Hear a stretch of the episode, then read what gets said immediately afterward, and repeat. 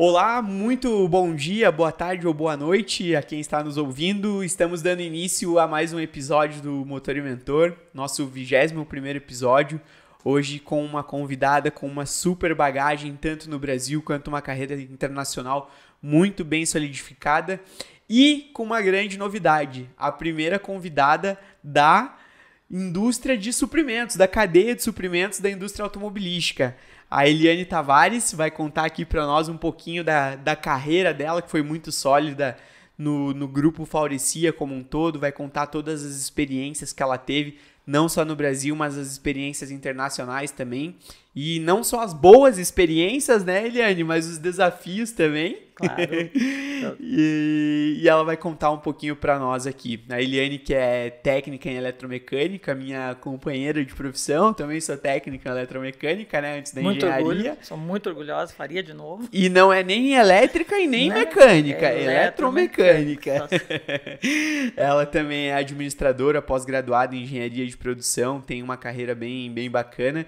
Então, Eliane, muito obrigado. Vamos Obrigada agradecer a, a, Valéria por ter feito a ponte também, né? Então, Exato. seja muito bem-vinda, fique à vontade para se apresentar e o microfone é teu. Bom, obrigada. Primeiramente, boa tarde, boa noite, bom dia, não sei quando que os ouvintes vão ver esse podcast, mas é, obrigado a vocês, obrigado ao grupo Motor e Mentor e espero que que a gente traga aqui seja um contributivo para quem está nos escutando, que possa fazer a diferença, principalmente que possa fazer a diferença na vida de quem vai escutar. Alguma coisinha, alguma, alguma parte dessas histórias sempre fazem diferença, sempre tocam um pouquinho. Ah, né? com certeza. Eu que já tive a oportunidade né, de, de estar no meio da, da indústria e Ó, pessoal, gravação é isso aqui, ó. Escutem o barulho da sirene conosco aqui, ó, passando uma ambulância mas na rua. Mas vocês não estão vendo, mas eu estou vendo uma paisagem maravilhosa da cidade que eu não conhecia. É, uma vista bem legal Muito aqui de cima. É. Então, eu que tive a oportunidade, né, de transitar também pela, pela indústria, sei da, da carreira de muitos executivos aí e muitos deles foram inspiradores e contribuem até hoje para minha carreira. Então tenho certeza que você também irá contribuir para a é. carreira de outros profissionais. No, em alguns outros bate-papos que eu tive aí também tive um retorno bem positivo assim das pessoas. Oh, nem imaginava que você tivesse passado por isso e tal. Então vou tentar fazer um resumão aqui porque em 40, 50 minutos de, de bate-papo é, é, é, nada, vou te falar é. assim, é nada. Eu brinquei agora quando saí da Florecia, brinquei, mas estou falando sério, é um projeto que eu quero aí para os próximos anos, que é escrever um livro, porque é muita história. São muitas histórias em, em, qualquer uh, parte da minha vida. Eu acho que tem bastante coisa para contar. Mas eu, eu acho que eu, diferentemente das outras vezes, que eu só falei mais da, da, da Faurici em si, porque onde fiquei 23 anos, Sim. quase 23 anos, né? Deu uh, 22 e meio, vamos lá. É, e esqueço de mencionar toda a base, né? Todo todo o início lá, da onde que surgiu toda essa essa é, esse querer trabalhar na indústria automotiva. Então, primeiramente, né, como ele já falou, meu nome é Eliane Tavares, sou a quarta filha de um casal é maravilhoso, né, que são meus pais, óbvio, é, de, um, de, uma, de uma turma de seis, né, então somos seis irmãos, sendo uhum. eu a primeira mulher, depois tiveram mais duas. Então, como disse a Valéria no podcast dela, a gente já desde cedo tem que saber se virar, né? Saber se se posicionar, se não perde a vez na casa que só tinha homens, né? tem que e ser de igual para igual, tem né? Tem que ser de igual para igual. E uma parte que é bem engraçada antes de eu entrar na parte profissional é que eu sou ovelha negra para o meu pai, eu sempre fui ovelha negra, porque tudo que ele não queria, eu fazia. Era jogar bola, era casar, quando, trabalhar. Então, assim, foi, foram muitas quebras de, de, de, de barreiras é, desde cedo, desde sempre, né? Uhum. E, e para estudar, quando eu passei na escola técnica, que era muito, muito disputado, como é um vestibular, né? Se você, é que você... É, você fez um, uma, um outro, numa outra, um, um, numa outra escola, mas a escola técnica é o Cefet, né? O antigo Cefet, que antes não tinha Cefet, depois virou Cefet, agora é o UFP, o UFPEL, né? que eu fiz em uhum. Pelotas, né? Uhum. Aqui eu não sei como é que ela se chama, o FTR, aqui é, né? Aqui o é UT. UT. O, TFPR, é, agora é, a tecnológica. é, agora é tecnológica. Uhum. Então, na época, era muito, muito, muito, muito... Uh, a gente fala disputadas vagas e eu consegui passar já de primeira, já fazendo a oitava série junto com o segundo grau, você podia tinha essa esse essa, gancho. Esse gancho. E isso para o meu pai foi um horror. O que, que, você vai fazer na escola técnica? Só tem homens lá. E realmente, a grande maioria eram homens, assim como é na, na Universidade Federal, né? Uhum. De mecânica ou qualquer engenharia. E jogar bola, fui jogadora de basquete. Não fui profissional porque meu pai não autorizou, teria que ter a, o aval. Que ter, o aval, né? Senão fui convidada no estado para jogar pelo estado. Hoje eu vi que eu sou baixinha. Quando você vai para os Estados Unidos, você vê que se não é nada, é uma tampa. Então fiz bem, fiz bem a escolha, porque eu gostava muito. E também me casei muito cedo, me casei com 18 anos, e isso também. Então, assim, tudo. E também me separei, né? Então, para o meu pai, tudo foi era, era, era uma era uma contra os padrões. contra os padrões e contra o que ele imaginava que ele como comentei aqui com vocês antes na na prévia que eu era para ser a princesinha e nasceu a Fiona, né? Então, vamos lá. Então, uma, um, um ponto que eu normalmente esqueço de comentar, ou não comento, ou não, mas que foi base assim, para tudo, toda a construção desse profissional que eu hoje me intitulo uma executiva do mercado automotivo, é, foi meu primeiro estágio. Né, que a gente esquece né, dos primeiros uhum. estágios da gente. Então, no primeiro estágio que eu já fiquei contratado na empresa, numa empresa pequena na minha cidade, porque Pelotas é uma cidade muito pequena, uma cidade do interior do Rio Grande do Sul, é, eu acho que é a terceira maior cidade do Rio Grande do Sul, mas é pequena. Uhum. Terceira ou quarta, acho que é a quarta agora. Já perdeu para a Cachoeirinha também. E e dentro dessa, desse, desse estágio, eu fiquei como técnica, eu era técnica de automação. Então, eu já fiquei trabalhando ali. Então, isso ali eu comecei a ter, a, a pegar um pouco da autonomia, né, que, que jovens com 18 anos ah, normalmente não têm. Né? Então, com 18 anos, eu mal tinha tirado a carteira, eu já ia para o interior da, do, uh, do, do da, da das lavouras, né? Como você uhum. fala, para instalar um controlador de, de, de secagem de fumo. Então, ali foi assim, eu acho que foi o ponto inicial de se eu posso fazer isso, onde mulheres não faziam isso, já de eu chegava em cada lugar lá, mas quem que é essa mulher? O que essa mulher vai fazer aqui? Quando eles me viam subindo tá na, no endereço errado. nas torres lá de 7 metros de altura, eu disse, poxa, mas essa mulher é forte. E era uma menina, né? Na verdade, uhum. não era nem uma mulher, era uma menina, né? Tinha 18, 18 para 19. Então eu fiquei nesse estágio aí de 91 a 92, estágio, estágio e trabalho de 91 a 92. Aí eu comecei, passei na queria fazer mais, queria fazer a faculdade, fui fazer mecânica, né? Uhum. na verdade engenharia agrícola, né, que está muito linkada à mecânica no, no, no, Rio Grande do Sul. Passei, consegui passar também. É, cursei dois anos e aí nesse meio tempo teve várias coisas que aconteceram, mas enfim tive que desistir.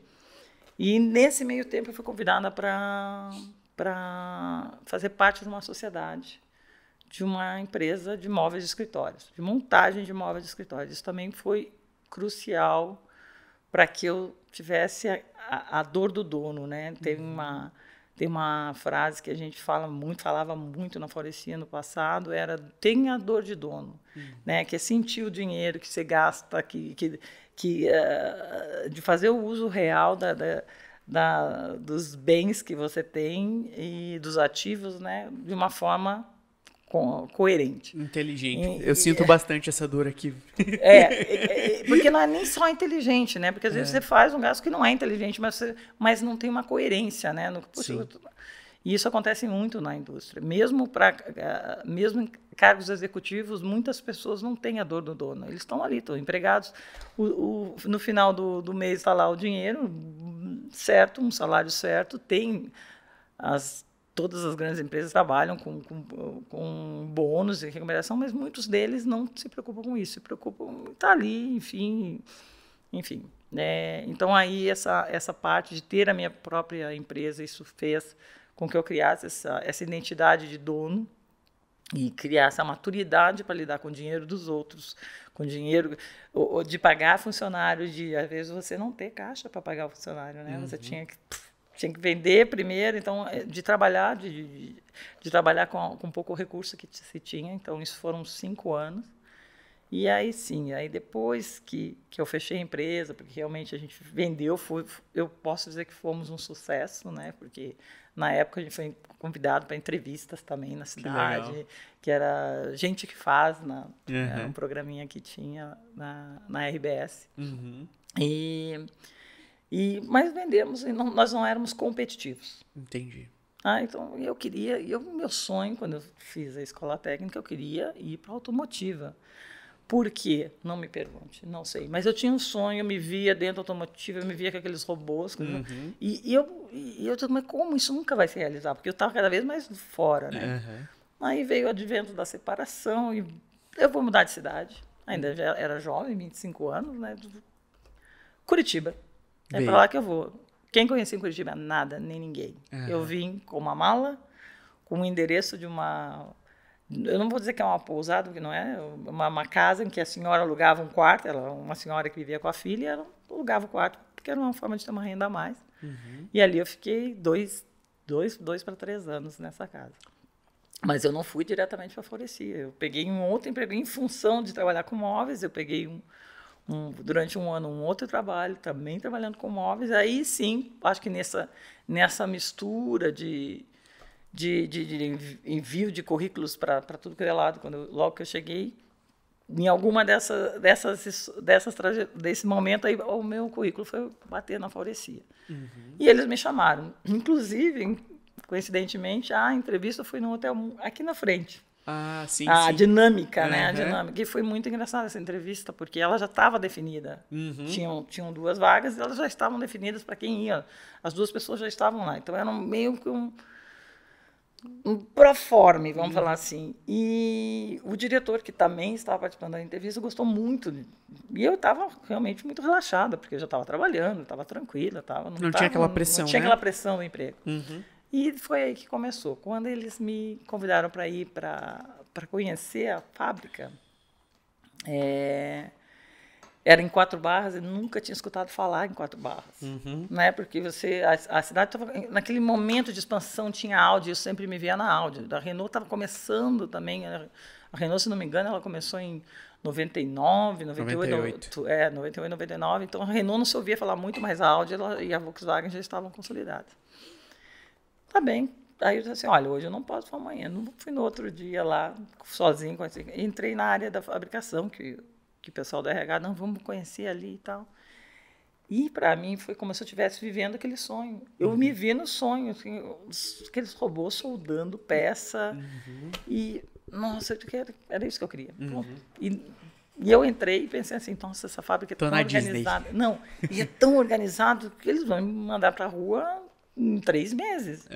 Mas eu vou aceitar. E aceitei e fiquei grandes, excelentes anos. Eu posso dizer que tudo que eu aprendi de, de automotiva, tudo que eu aprendi de, de, de, de, ferramentas que a automotiva usa, que não vale a pena a gente ficar falando nomes aqui, de uhum. Kaizen, Problem Solving, não é, eu acho que não é esse o objetivo, mas tudo eu aprendi com eles lá. Uhum. Eu aprimorei muitas coisas do que eu já tinha, mas o grande aprendizado veio da Florecia, que foram lá os 23 anos. Então, entrei como team leader, que é uma coisa que eu me orgulho muito. Team leader, o que, que era? Era um, como um carregado de produção, uhum. mas o nome era bonitinho, pomposo. Uhum, Eu estava achando ótimo, né? Na época, assim, era o dobro do salário que eu tinha antes. Eu já não sabia o que fazer com o salário que eu tinha antes. Que, era, que, que assim, como quando sozinho, não tinha filho, não tinha nada, então não precisava muito, né? Pensar em comprar carro, casa, não tinha muitas, muitas. Eu queria trabalhar, eu só queria trabalhar. Eu tinha um foco muito grande. Eu, não sei, acho que isso vem muito dessa relação familiar, né? Que meu pai não queria. Ele achava que mulher tinha que ficar dentro de casa, tinha que ser costureira. Uhum. E essa é uma parte engraçada da história. É, meu pai sempre quis que eu fosse costureira, porque minha mãe era costureira, né? Costureira de mão cheia, de uhum. passagem. Foi sendo uma fábrica de banco. Foi sendo uma fábrica de banco que eu era líder das costureiras. E isso me, isso me pegou assim, assim, não, eu não vou aceitar, porque eu queria o metal, eu queria o robô. Né? Uhum. E o meu, eu botei dizer pro meu pai que eu sou líder das costureiras. Ele vai, ele vai, ele vai se rachar de mim, né? Aí, mas levei um tempo para dizer para ele que eu era líder. Eu falei que peguei na, na área autom, na hora automotiva. Levei um tempo, mas eu não, sou líder das costureiras. Agregou, é, agradou gregos e troianos é, nessa daí. E que foi assim impressionante. Foram foram quatro anos, cinco anos até eu engravidar, que depois logo eu casei. E, Engravidei, tenho meu filho, eu não comentei no início. Uhum. É, tenho um filho de 18 anos. Viveu, sobreviveu. Eu não queria engravidar, não queria ter filhos. Eu achava que eu não podia ser mãe, uhum. que eu ia matar uma criança. Porque eu, eu sou muito elétrica, sou muito. Eu, eu, é muita energia, né? Uhum. E aí eu disse, vou matar uma criança, vou dar banho. Uma... Sobreviveu. Então, é. meninas, quem quer ter filho, mesmo trabalhando automotiva, dá, dá para ter filho. E então ele, aí logo que eu voltei da, da, da maternidade, eles me convidaram para ir para a área do metal. Também eu acho que fui a segunda mulher na área do metal que, não, que não tinha. Né? Uhum. A Favorecia, ela é uma empresa a nível mundial que ela está sempre em segundo, terceiro uh, no, no supplier parking, né? No, uhum. mundialmente falando. Então é uma, é uma empresa muito forte, é uma empresa muito representativa. E mulheres eram muito poucas naquela época, né? Tinha, tinha algumas, mas eram muito poucas. E, e aí eu comecei a ver que não, quero, queria um pouco mais. Aí só ser supervisora já não me. Logo depois do team leader, acho que como team leader eu fiquei seis meses, nem isso, e já me, e já me, eh, me contrataram como supervisora. Aí fui para uma outra planta, que é a planta de São José, que era mais próximo da minha casa. Aí, ali eu já fiquei em outras áreas, era outra tecnologia, parte de de plásticos, né? Ah, parte uhum. de acabamentos, que você tem que ter um, um, conhecimento mais técnico, né? Sim. E ali eu fui gerente, gerente de produção, gerente de logística, até chegar a plant manager, que, que na verdade não foi nessa planta, primeira, minha primeira primeiro a posição de plant manager foi em Resende, que foi outro grande desafio que eu, que eu tive. Então meu filho já estava com sete para oito anos me convidaram para lançar a planta de, de Resende, que uhum. teria que ela atender tanto a PSA quanto a Nissan. Uhum. E foi lá, eu cheguei com a primeira máquina. da, da, parte de interiores, estava lá o prédio, já estava construído. Eu cheguei no dia que estava chegando uma máquina lá. Então, assim, começamos do zero, foi uma grande experiência também. É mais um podcast para falar só dessa experiência. Show. E logo depois disso eu sofri um acidente, eu quebrei minha perna lá numa festa de final de ano e bom, não tinha como. Então foram dois anos indo e vindo, porque o meu, meu filho ficou um ano lá, depois acabou voltando para ficar com meu marido, que é outra grande, que é, é grande parte desse Lego aí, o meu marido, porque sem ele nada, não teria feito 30% do que eu fiz, sempre me apoiou, sempre me deu espaço, sempre foi a mãe que, eu, que porque quando você assume esse papel de, de entrar para a indústria automotiva na área de manufatura, porque você vê muitas mulheres na qualidade, no RH, uhum. na, às vezes em projeto, ainda são poucas, mas já tem mais, mas como líder de manufatura, na produção, puxando uma produção, não são muitas. Uhum. Tá? Hoje tem mais, mas não são muitas. E aí eu pergunto, aí todo mundo, ah, mas por que não dão uma oportunidade? Eu acho que não. Eu, eu falo isso muito claramente. Eu acho que são poucas as mulheres que que que, se, que abdicam da sua vida para viver essa vida de, de, de, mais masculina, porque não deixa de ser, não tem outro outro parâmetro como referenciar, né? Porque uhum. você tem que se dedicar, se você tem que passar 24 horas ou 48 horas dentro de uma fábrica, porque uma máquina está quebrada e o cliente não, vai, não pode parar, você vai fazer, você tem que fazer. Uhum. Quantas mulheres hoje, de verdade, se sujeitariam a isso? Uhum. Né? E é o que os homens fazem. Né? Então, a gente fica muito nessa disputa de guerra por espaço.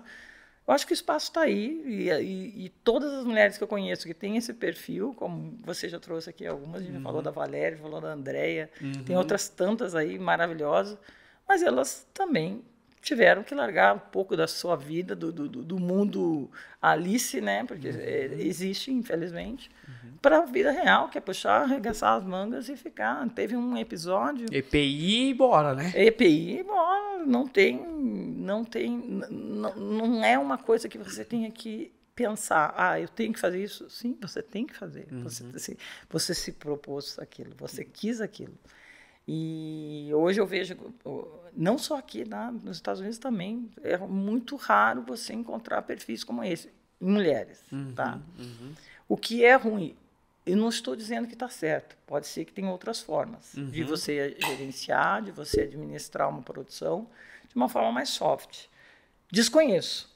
Uhum. Desconheço uh, como Tier 1, né, que nós éramos Tier 1. você não pode parar. Tua meta é não parar cliente, você não pode parar cliente. Eu nunca parei cliente no Brasil. Uhum. Isso eu tenho, tenho orgulho para dizer. Orgulho, é. orgulho de dizer. Enquanto plant manager, nunca, porque eu digo assim, a responsabilidade maior está na quem conduz a fábrica, né? Uhum. Não é uhum. no, no peão lá que parou a fábrica. Uhum. Eu nunca parei cliente, mas é, foram muitas noites para isso para isso não acontecer, vamos falar assim. Uhum. E aprendi com pessoas que, que me ensinaram os valores do que é uma cadeia produtiva. Como que você... O que é o impacto, que não é só o financeiro, tem impacto da, da, da imagem, tem impacto da, da sociedade. você não pode. Então, assim, entrei o, o, foco era não pode parar, não pode parar, não pode parar. E dentro desse não pode parar, você tem a qualidade, você tem as pessoas, que é o teu principal ativo. Uhum. Você não pode matar as pessoas, você não pode. Você tem que contar com elas não só para aqueles dias da, da crise, mas todas as outras crises que virão e elas virão. Uhum. Então, assim, é, é, um processo, é uma tríade muito é, tênue entre uhum. uma e outra, entre você administrar a gestão do dinheiro, dos recursos, seja o recurso financeiro, seja o recurso de pessoas e é um recurso de, de, de, qualidade que você tem que manter ali com o teu cliente, porque você perde, se você perder a confiança do teu cliente, você perdeu tudo. Uhum, uhum. É, então, apesar e clientes significativos de faturamento, né? É, por exemplo, as, todas as plantas que eu que eu conduzi ou que eu estive né, gerenciando à frente, todas elas tinham dois, um ou mais, no máximo dois clientes que que era o fatura, que representava o faturamento geral, então significativo assim de 89%. E nos Estados Unidos nós tínhamos um cliente que ele, eh, que ele significava 72% do faturamento. Uhum. Então qualquer reclamação desse cliente, qualquer perder o business ali, perder o negócio era uma coisa impensável, uhum. não, não, se, uhum. não se pensava nisso. Bom, então com muito orgulho, consegui a posição de plant manager primeira, e eu me orgulho muito disso, né? Digo assim, a, a, a que teve anterior a mim era francesa, então eu não conto. Ela não conta. Os franceses sempre vêm com, com umas estrelinhas a mais. É. Mas eu saí da posição de team leader, team leader, que é um carregado, até a posição de, de plant manager. E foi, uma, foi um caminho assim que eu considero assim muito bonito. Porque, uhum. assim, eu nunca fiquei mais de dois anos na mesma, na mesma posição. Eu sempre estava em áreas diferentes, aprendendo muito. E eu falo com muito orgulho que todas as áreas que eu trabalhei eu deixei melhor. Uhum. Não saí nenhuma. devendo. Devendo, pelo menos assim me passaram. Né? Uhum, uhum. E, e, sempre foi crescendo, sempre um pouquinho mais. Não, agora vamos dar mais um biscoitinho. Mais... A única coisa que eu acho que nesse período, assim, se eu comparasse a carreira dos homens que existiam na época com a minha, né, a minha foi mais demorada. Uhum, uhum. Alguma coisa eu acho que está relacionado, sim, a essa, essa, a esse credo ou essa esse desenvolvimento da mulher na, na, nessa área, né? Puxa, mas ela é mãe, ela é tem filho, ela será que ela vai aceitar? Eu, eu via sempre essa, sempre quando vinham me oferecer uma posição de mais desafio, tudo bem para você, é sua família, e eu sempre fui muito sem a família, né? Uhum. Porque eu pensava assim, não, vou levar eles para tal cidade, para tal país, sem saber se, se eu vou me dar bem, se aquilo vai ser, não, não é justo mudar Sim. a vida inteira. Então, aí de novo vem uma alicerce, que era o meu marido, que é o meu marido, né? De ficar, de, de, de, de, não, vai, a gente segura as pontas aqui, vai, a gente segura. Sempre, sempre foi muito assim. Uhum. Só os Estados Unidos que o meu filho foi junto, mas mesmo assim, seis meses antes eu fui sozinha. Uhum. Preparar o terreno, né? Preparar o terreno para ter certeza ser isso, né? Porque Sim. às vezes pode, pode não ser, às vezes você tem grandes sonhos, mas os sonhos, quando se tornam realidade, você vê que ele está muito aquém do que você uhum. sonhava. E voltando aos sonhos, que eu falei, então tinha dois grandes sonhos. Um era viajar ao mundo, era trabalhar no automotivo, e o dois era viajar ao mundo, né? Uhum. Já vamos chegar no viajar ao mundo. E então, em 2016, eu estava realmente meio chateada. Achei, putz, tá, eu cheguei a ser plant manager, e agora? Uhum. Uh, tem uma música do Raul Seixas que eu faço, já foi tão fácil conseguir, eu pergunto, que mais? Que uhum. mais, né? Então, eu queria algo mais, queria um desafio.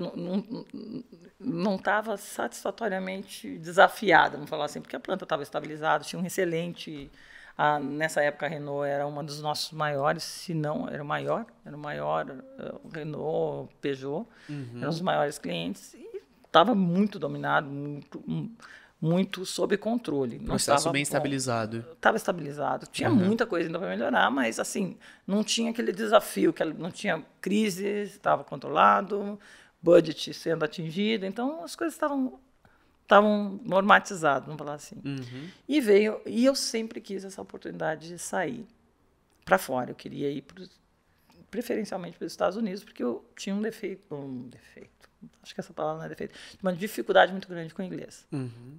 Mesmo fazendo aulas direto, não Então, depois de um certo tempo, se não você aprendeu inglês, só indo para lá mesmo para entrar na, na fogueira e, e, não tem outra forma. Uhum. Esse é o que eu acredito. Uhum. E, e a Faricia, não, então a gente precisa de você aqui. Sempre quando tinha uma oportunidade que eu tentava me inscrever, não dava, eu tinha, não, a gente precisa de você, não é o momento. E uma coisa que fica uma dica aí para todos os executivos, uma mulher, quando ela faz barulho, acho que eu já escutei isso em algum lugar, mas é, é uma frase minha. Se, ela está fazendo barulho, se ela está pedindo, ela está pedindo movimentação, escute. Mulheres executivas são assim, todas que eu conheço ela faz barulho porque ela quer ficar. A hora que ela ficar quieta, é porque ela vai sair. Uhum. E é mais ou menos o que aconteceu comigo. Ah, não tive oportunidade. Apareceu, né? Sempre sem, tem aquelas, aquelas outras oportunidades que aparecem no momento que você está já pensando em sair. E apareceu uma, oportunidade na Magna, que também é fornecedora da, da Renault, uhum. como General Manager. Era uma oportunidade interessantíssima. Né? E, enfim, eu não pensei duas foram seis meses de negociação e quando bate o martelo, bate o martelo. E aí foi um, aí vem a parte que eu acho que assim que a gente tem que cuidar mais do nosso do nosso capital humano. Quando eu tive essa oportunidade, eu pensei, mas você não quer nem negociar? Eu digo, não. Uhum. Eu quis negociar durante anos, uhum. anos, não foram meses negociando, foram anos pedindo a oportunidade fora. E essa oportunidade nunca veio. E quando veio, foi assim para fazer o contraponto. Digo, não, agora não, agora, uhum. agora eu vou viver. Uhum. E fui, fui para Magna, não me arrependo. Vi muitas coisas que gostei, muitas que não gostei. É, aprendi muito, aprendi uhum. muito, uh, principalmente porque sempre quando você sai de uma empresa, eu já estava 18, 16 anos, é, 16 anos na Faureci, então assim foi foi uma, é, uma decisão muito difícil. Todo mundo falou: você é louca, você sair 16 anos de uma empresa. Não, não tive nenhum receio. Uhum.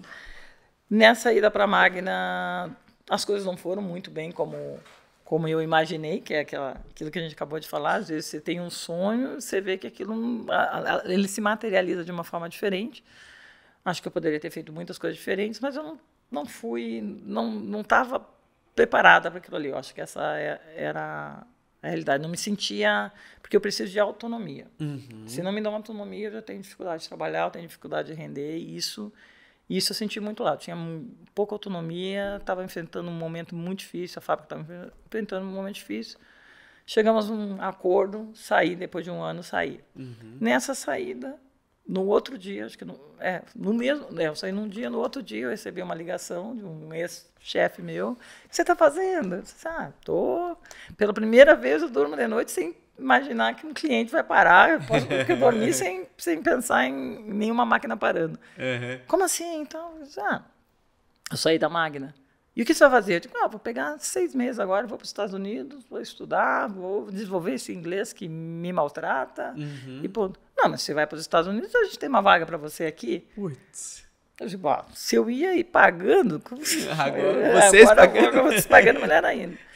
e aí foi, foi aí, foi a grande, acho que foi um, um grande divisor de águas é saída, né? Não por ir para os Estados Unidos, Uhum. mas é, por, pela experiência que isso te dá, né? É, moral da história, fui para lá, trabalhei, viajei, aí eu, eu quero outro sonho viajar, né? Aí fiquei um ano só viajando em todas as plantas, porque eu dava assessoria para todas as plantas na parte de manufatura, né? A gente eh, tinha um sistema de excelência, então eu era responsável de desenvolver o sistema de excelência de produção. Uhum. Aí viajava toda, eu era semana, nem a casa era só para o final de semana e olhe lá, quando vinha final de semana. Cansa. É. Aí eu digo, não, a realidade é diferente, não quero, quero ficar.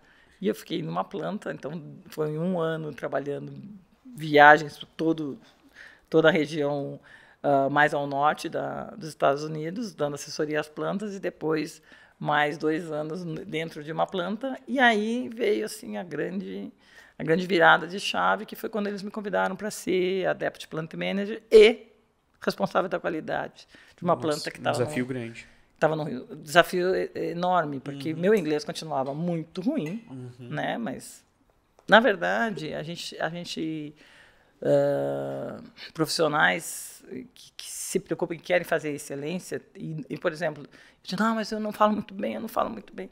Chega lá, você mesmo que você fique lá 10 anos, você nunca vai falar tão bem quanto eles. Esse é ponto, depois de uma certa idade, não sei que você nasça lá, né? Você- como eles vêm para cá, quantos franceses que vieram, ficaram 18 anos na Renault aqui e ainda falam ah, e- enrolado, né? Sim.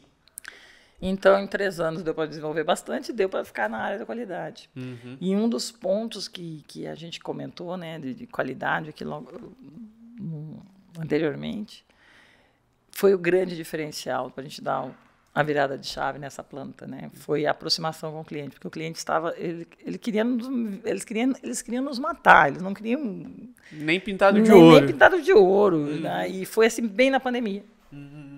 Então eu tive que assumir uma, uma posição que eu nunca tinha assumido, porque apesar de fazer qualidade, eu nunca cuidei do departamento de qualidade. Uhum. Num país diferente, com regras diferentes, com, que, que são, que lá tem outras, Uhum. outros protocolos a se- seguidos, né? No- no- não são tão diferentes, mas sim, tinha que, ser, tinha que, me, tinha que me atualizar. E com o cliente querendo acabar com nós, na verdade nós estávamos em business on hold, ou seja, nenhum negócio mais ia ser até que a gente saísse da crise. Uhum. E eu saí de lá em 2020, né, em função da pandemia, porque não, não podia viajar, meu marido não podia ir, aí também estava só eu e meu filho lá, ficar um ano sem fiquei um ano sem ver meu marido, ficar dois anos já era, como não se sabia até quando essa pandemia ia, ia Se sustentar. sustentar, se ela né? ia Uhum. Durar, né? Então é, eu tomei a decisão, não, vou ter que sair, vou ter que voltar e seja que Deus quiser. E, e saí já sem a, a- com, em sete meses a gente conseguiu tirar a empresa do business on hold e com assim com com a gratificação que eu não não não me lembro da minha carreira de ter do reconhecimento do cliente dele fazer questão de ir lá se de- despedir e agradecer o trabalho. Isso eu nunca tive Uhum. mesmo trabalhando sempre muito próximo ao cliente, o cliente já está ótimo, obrigado, mas o, o agradecimento, um agradecimento especial, de, de- eh, assim, que, de novo, é outro podcast para a gente falar desse ponto. E quando eu tomei a decisão de sair, foi quando eu te falei que é o, o insucesso. Eu quebrei, eu senti que eu quebrei. Eu disse, eu não aguento mais. Eu, não, eu não aguentava mais. Era, uma, era trabalhar 24 horas direto, não tinha sábado, não tinha domingo. Pra, pra... Então a gente conseguiu, mas foi muito trabalhoso, foi muitas horas. de- E eu senti que eu ia quebrar. né? Eu acho que eu quebrei e consegui reverter, reverter assim. Na hora certa, eu, disse, eu dei um basta. Né? Porque se eu tivesse ficado mais um ano lá, eu acho que eu, eu não, não, não conseguiria. Penso que eu não. Com, com a situação da, da pandemia, que isso também, né? Isso também deixou, acho que todo mundo com os nervos um pouco fora do normal, fora da, da- do estándar. Eu, eu não, não tá. Eu, eu tinha começava a ter palpitações quando ia para o trabalho. Então eu disse, não, parei e e foi uma, uma para mim foi uma grande decisão. É, é, é, bem interessante essa questão de, de nós nos preocuparmos, o que nós queremos, onde queremos chegar, o iniciar, mas muito importante também saber o momento certo de parar, né? Exato. Porque e não é, é fácil de saber. Não é. Não é fácil. Orgulho, ego, né? Orgulho, ah, e isso eu acho que a mulher tem mais que o homem, assim, esse orgulho do dar errado. Puxa, uhum. mas porque quando a gente se propõe alguma coisa, a gente quer ir até o final, quer fazer bem feito. É, show. E foi, bom. eu levei um, uns bons meses negociando comigo mesmo se eu parava ou não, né? Uhum. Que é que é uma situação bem bem foi muito atípica assim para mim. Eu estava estressada ao, ao, máximo, estou num país diferente, uma língua diferente, no pleno de uma pandemia, só eu e meu filho e tinha que tomar muitas decisões ali num, num, num ambiente é, é, totalmente hostil, né? Porque uhum. a gente estava num ambiente hostil, cliente satisfeito, números muito ruins, mas enfim, a gente conseguiu reverter e revertemos a um nível sim fantástico e por ter revertido que eu consegui essa vaga é, de ser transferida para a Espanha, que fiquei lá seis meses e aí teve um, um episódio que o meu marido acabou infartando lá, teve um uhum. AVC, na verdade, e, e, isso mudou todos os planos. Então, uhum.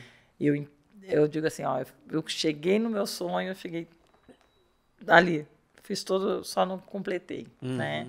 E estou muito tranquila com a decisão de ter tomado, de ter voltado. Não, vamos voltar, se não é para ficar aqui, porque logo depois também veio a guerra que está lá, daquele situação meio uhum. estranha na Europa. Eu digo assim, Nada é por acaso. Sim. E em toda essa trajetória, apesar de eu não ter mencionado isso, eu, eu sempre faço questão de falar, eu acredito muito em Deus. Uhum. E eu acredito que nada é por acaso. Sim. Você não consegue estar aqui ou ali por acaso. Você vai por uma definição e você tem que saber tirar o melhor proveito, ou saber ler a, a situação, saber é, interpretar aquilo que está acontecendo ali, que forma qual é uma forma mais inteligente aí sim uhum. de, de, de, atuar com aquilo. Mas é, fica ali aquele gostinho do quero mais, né? Sim.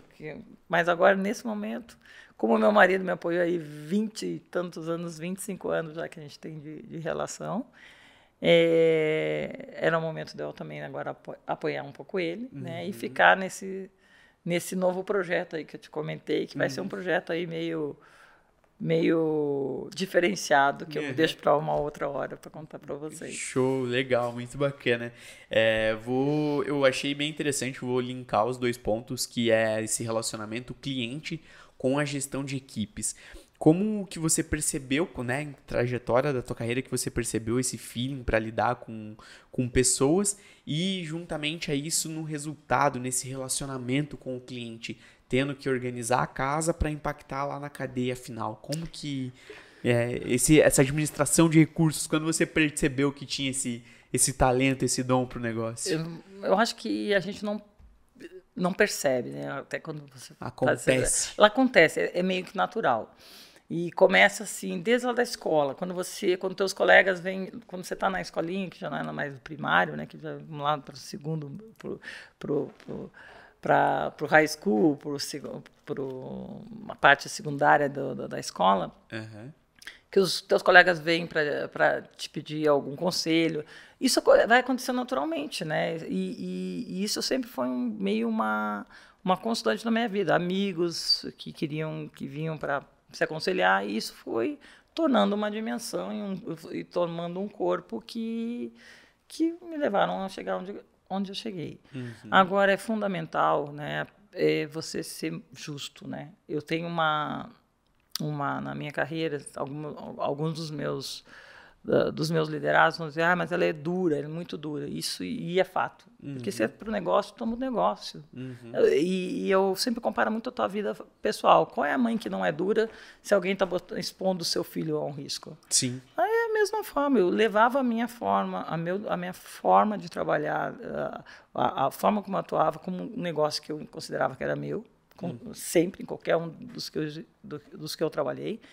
E hum, tendo tentando ser justa. Essa história do bom senso ele é muito complicada. Você fala porque bom senso é, ele, ele é intangível. Acho que você não consegue codificar o bom senso, né? uhum, né?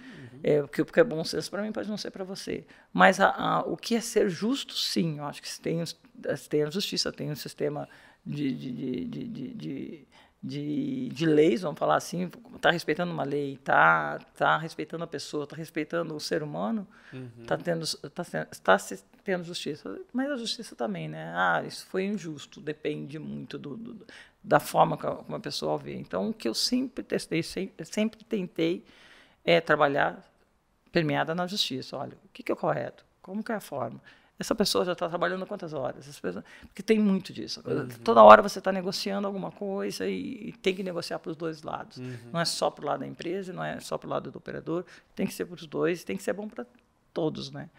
E para chegar, e, e, isso é uma relação muito similar ao cliente. Se você, por exemplo, nenhum cliente gosta de ser enganado. Uhum. Nenhum. Uhum. Ele pode até não gostar da notícia que você vai dar para ele, uhum. mas ele prefere uma má notícia do que uma notícia falsa. Uhum. Então, essa, essa, essa relação de confiança, ela, ela é base para você, você criar um relacionamento e daí para frente depende dos seus resultados, depende do que você prometeu, se você cumpriu ou não. Nos Estados Unidos, o que eu fiz com o cliente foi isso. Uhum. Sim. Aí vocês estão nos massacrando. Eu não posso passar 24 horas respondendo uh, uh, problema, análise de problema. Então, me dá um tempo, vamos pegar os que são os mais. Quais são os mais críticos? Que, eram, é que virou aquela, aquela relação que, que você deve conhecer, né? Do cliente. Uhum. Agora, você é ruim, agora eu vou te massacrar. Sim, sim. Me dá um tempo, me dá dois meses para te começar a mostrar uma evolução. E foi, foi, foi, foi. E, e era reuniões semanais. Semanalmente eu vou te mostrando os projetos. Vem para a fábrica, trouxe ele para dentro da nossa realidade, que às vezes uhum. os clientes também. E, e não eu, entende do processo. Não né? entende do ah. processo. E eu tive a sorte, eu acho que isso foi uma sorte, porque às vezes o cliente não quer saber também, né? Uhum. É, desse cliente está muito receptivo e ele me aceitou muito bem, porque ele já me conhecia da produção e disse: não, agora vai. Então, uhum. então foi muito. Foi um processo assim que eu, é um case de muito sucesso. Eu não, eu não tenho um case tão rápido, com resultados tão, tão promissores e bons, e que a, uhum. planta está até hoje colhendo frutos disso, é, em toda a minha história, toda a história da, da, minha carreira, assim, foi esse foi muito rápido pelo estado que estava, né, pela situação que, que, que, que, tudo se gerou. E, isso, e, e no final esse, esse gerenciamento das pessoas, o que, que essa pessoa faz melhor do que Acho que foi a Valéria que comentou assim, às vezes você tem uma pessoa que é um potencial, mas está fazendo uma coisa errada, e ela está desiludido, está tá, tá chateado com o que está fazendo, não, faz, não vai fazer bem feito. Uhum. É, a grande maioria não faz bem feito. Uhum. É, porque há uma outra vertente também dessa, dessa parte. É, então você tem que tentar trabalhar o que, que essa mesma pessoa faz bem. Então, primeira coisa que um, que um líder, um, um chefe de, de, de, grupo tem que fazer, é que eu nem gosto muito da palavra chefe, mas um líder tem que saber quem são os seus liderados, uhum. saber quais são os potenciais que eles têm, quais são as deficiências, para você trabalhar com isso e enaltecer, como, como outros já falaram, enaltecer o que é bom e trabalhar o que precisa ser melhorado. Uhum, né? E isso, e, e, e, da onde vem isso é uma coisa que não tem, não tem uma origem. Está no então, sangue, né? Mas faz diferença quando você lê bons livros. Uhum. Isso sempre te agrega. Acho que é hoje, hoje eu vejo as pessoas lendo um pouco, lendo pouco. Acho que sim, tem muitas literaturas que elas vão te abrindo os olhos. Puxa, mas é verdade. Então acho que isso também faz, vai, vai, vai moldando o, o, o teu perfil. Uhum. Tá? Você já tem uma, uma característica, mas bons livros, boas Bons uh, mentores, eles vão uhum. te, te, te, moldando, vão... Te guiando nessa trajetória aí, né? E outra que todos passam, né? Tu, tu, as tuas falhas no momento que você tem um monte de erros no caminho. Então, isso também vai te... Vai te, hum. te moldando, né? Vamos dizer assim, vai te te dando uma resistência pro, pro, pro campo de batalha, é, né? E te preparando pra, pra... E outra, eu tinha, eu tinha um colaborador que dizia, só erra quem faz. É, é verdade, justo. só erra quem faz. Sim, sim, sim. Então, assim, tem, tem muitas vitórias, tem muitas coisas interessantíssimas, mas ao longo disso, até chegar no, no, no, melhor do resultado, você teve muitos fracassos, muitas tentativas Sim. e que não deram certo. É, então, teve o, e tá tudo certo. Teve o Giovano Preto, que, que é um gerente de, de serviços da New Holland, teve aqui conosco uma vez, ele falou, cara, ninguém tenta. Ou você faz e dá certo, ou você faz e não dá certo. Não é, não é uma tentativa, você fez. Se você, Exato. ou, se você, né, se você deixou de fazer, você não exato, tentou, Exato. né? exato. Ou, e você fez ou deu certo ou você não fez. Então, Eu- exato. Isso, é isso uma é. premissa, né? Conta. Show, Eliane, maravilha. Então, pra gente en- encaminhar pra reta final do nosso podcast aqui, é, Senão nós sempre, horas é, nós- o Marco Casarinho, nosso próximo convidado, deve estar chegando por aí já também, vai ser uma trajetória que a gente vai conhecer. Legal. É, a gente sempre gosta de, de pedir para os nossos convidados aqui para nos fazer uma pergunta, deixar uma sugestão, então sinta-se à vontade aí. É, eu- eu, tenho, uma, tenho duas perguntas para vocês. Né? Tá bom. E, e acho que é bom. pra- eu, como sou uma consumidora nova do, Do do, podcast. do podcast de vocês, achei muito. Primeiramente, parabéns. Acho que é um Obrigado. trabalho excepcional, um trabalho que, que, que vale a pena ser continuado. Então, desejo todo sucesso para vocês. Espero Obrigado. que esse nosso bate-papo aí tenha contribuído aí para vocês também. É, Por que você escolheu esse caminho? Por que, que eu escolhi esse caminho?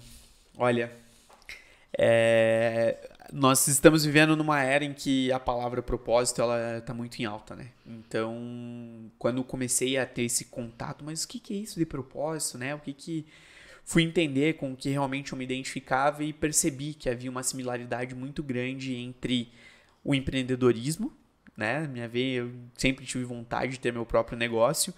Aquilo que eu tinha uma certa expertise já, então foram sete anos de, de mercado automobilístico também, associado a pessoas. Então, sempre gostei de conhecer novas histórias, é, contribuir para outras carreiras também. E aí, ligando esses três pilares, surgiu como que eu poderia devolver para a sociedade isso de uma forma democratizada, porque é algo que eu sempre gostei muito de contribuir com outras pessoas, gostei de aprender com pessoas mais experientes do que eu e também é, sendo dentro do meu próprio negócio e também dando visibilidade, porque hoje é, a indústria automobilística, não só a indústria a automobilística em si, mas a indústria como um todo tem um potencial de, de desenvolvimento de soluções de negócio muito grandes. Então é um poder de conhecimento muito concentrado Com certeza. né? E, e a gente sabe que, igual você comentou, né? Essa rotina de muitas vezes precisar ficar 24, 36, 48 horas dentro de uma fábrica, faz-se necessário. Então, quando eu pensei, quando eu cogitei em montar uma estrutura, né? O Maurício está aqui comigo faz um ano já, obrigado, né, Mal? A gente tem uma parceria aí muito, muito bacana é, de montar uma estrutura disso daqui que vocês pudessem vir compartilhar todo esse conhecimento, pessoas inteligentes com toda a certeza do mundo que se interessem em ter acesso a esse tipo de conteúdo, tá aí de forma gratuita. Então, muitas vezes tem livros, óbvio, mas nessa era digitalizada que nós estamos vivendo foi, foi a forma mais é, nítida, clara e objetiva que eu encontrei de entregar um conteúdo de valor com propósito para aqueles que tinham a mesma vontade de conhecimento que eu. Bacana, super É. bacana. E eu, eu, como te comentei, eu sou uma consumidora agora de podcasts, que é, que é uma forma muito legal de você se manter atualizado, seja de, de todos os temas, né? Não é Sim. só, só do tema de, de- da, do que estamos falando aqui, mas para política, para para inovação, para automação, para qualquer outra coisa. Acho que sim, tem muitos podcasts bons e, e eu tenho certeza que vocês vão vão ser alguns pio- vão ser pioneiros aí nessa nessa nessa área porque eu não conheço nenhum que fale do que nós estamos falando aqui que seja focado para a parte executiva da É, nós temos até, realmente, temos algum, um ou outros dois aí, só que é muito voltado para a parte de números, né? Mas esses números, quem cria esses números? Exato, Então, quem exato. está por trás desses números? E é aí que a gente encontrou essa forma de chegar na raiz do conhecimento de fato, que, que é- são carreiras como a tua, inspiradoras, que Obrigado. que, que constroem grandes legados, né? Com toda a certeza do mundo. É, a 10 mil quilômetros de distância, hoje teu nome ainda é lembrado por um resultado satisfatório. E isso só é possível através do conhecimento. E É. aqui a gente busca aprender com os melhores, de Uhum. fato. Obrigada, obrigada e bom, todo sucesso para vocês. Obrigado. E se eu puder deixar uma mensagem final aí para quem está nos escutando, é, os caminhos, eles, às vezes, a gente traça, né? E, e a gente tem que ser maleável, né? Eu falo que toda carreira ela tem que ter muita ma- maleabilidade, não interessa que carreira. Nós não estamos falando de automobilística, estamos falando de qualquer carreira. E ser resiliente. Você tem que ter resi resiliência. Eu acho que são esses dois. Todo o resto, paixão, eh, de você estar tá comprometido, isso já, já faz parte. Se você não for, você nem, você nem sai jogando, você nem dá a primeira chute na bola se você não for comprometido. Agora, você ter resiliência para cair, para levantar, para uhum. levantar no outro dia, mesmo sabendo que vai ser um dia difícil, isso faz muita diferença. E, e eu peço assim a todos, né, quem me conhece sabe, é, quem me conhece mais intimamente sabe, seja um agente transformador. Transforme, transforme o seu ambiente de trabalho, a sua casa, o seu, o, o seu dia a dia. Sabe quando você vai no mercado? Você não tem dinheiro para comprar uma cesta básica para doar? Compra um quilo de arroz. Vai ser bem aceito igual. Você pode ajudar a transformar qualquer ambiente. Faça isso você também na sua casa, com seus amigos. Transforme, transforme energia, transforme resultados. No final, você vai ver que você só sai ganhando, você nunca perde. Você nunca perde. Show. Mais uma vez, muito obrigado, Eliane. Sensacional tua trajetória. E igual você falou, vamos ter mais outros inúmeros episódios contigo aqui, porque queremos conhecer mais no detalhe de algumas trajetórias aí. Vamos Perfeito. determinar alguns temas centrais aí pra gente debater sobre o assunto aí, tá bom? vamos terminando por aqui mais um episódio, então, hoje do Motor e Mentor. E nos vemos em breve. Seguimos acelerando carreiras aqui. Até breve. Tchau, tchau. Tchau.